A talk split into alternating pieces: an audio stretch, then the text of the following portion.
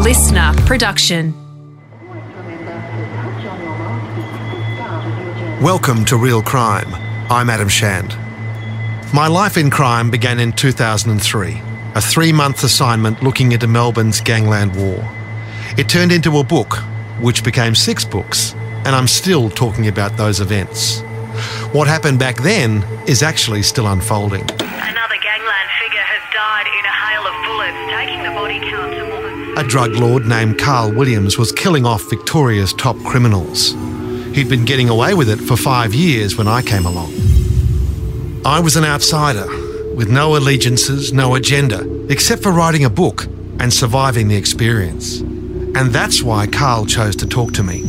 We kept talking until he was bashed to death in prison in 2010. The book I wrote, called Big Shots, opened all sorts of avenues, and I followed each one enthusiastically. I've mingled with outlaw bikers, bank robbers, and shoplifters, consorted with race fixers, pickpockets, and brothel keepers, and trembled before thugs, standover men, and killers. What I offer you in Real Crime is a body of work that's still evolving. The Trials of the Vampire was my first podcast.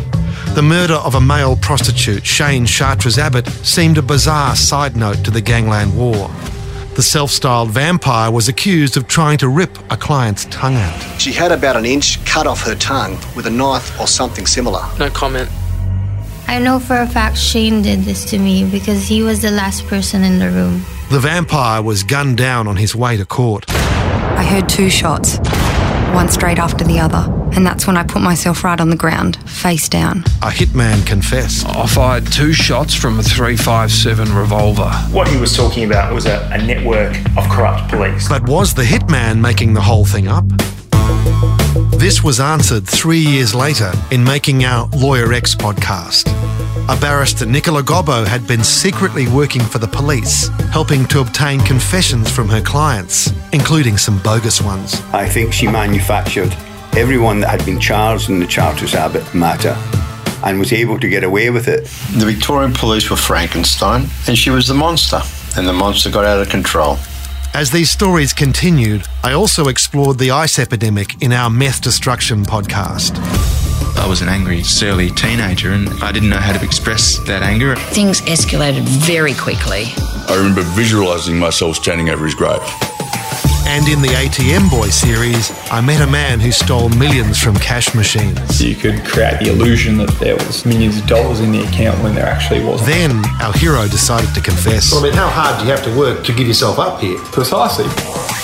In our Packers Gold series, I went on the trail of Kerry Packer's missing gold.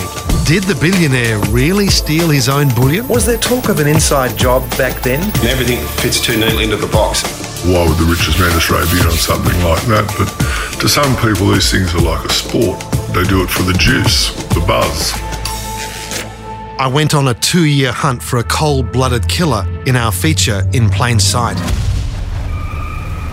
With his level of psychosis, nobody's safe, even whether you know him or you don't. Nobody's safe. I 100% guarantee that there'll be other people. He's smart enough not to get caught, but crazy enough to do the things that he's done, you know? He's hanging in the middle there somewhere. Jenny. Um, they've just caught John, John, Jonathan. And search for clues to a 50 year old mystery in another feature, Lucille Butterworth. As darkness closed in yesterday on the sixth day of the hunt for a trace of Lucille, who disappeared seemingly into thin air from He saw Lucille Butterworth at the bus stop. So he says, Oh, she might like a lift. She wanted to get out of the car. Stop the car. I want to get out. I want to get out. We know who took her, and we believe we know where she is. He murdered Lucille Butterworth. They haven't found the body yet.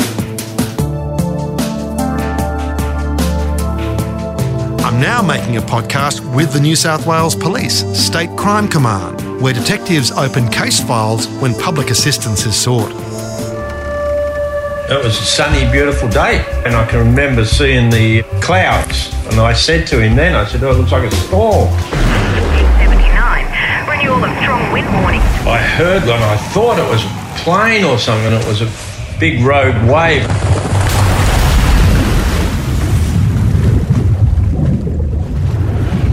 And that's when we're in trouble. I'm reporting on some extraordinary moments in law enforcement. a great big shark started swimming around us. this is what we need. It was just a guessing game.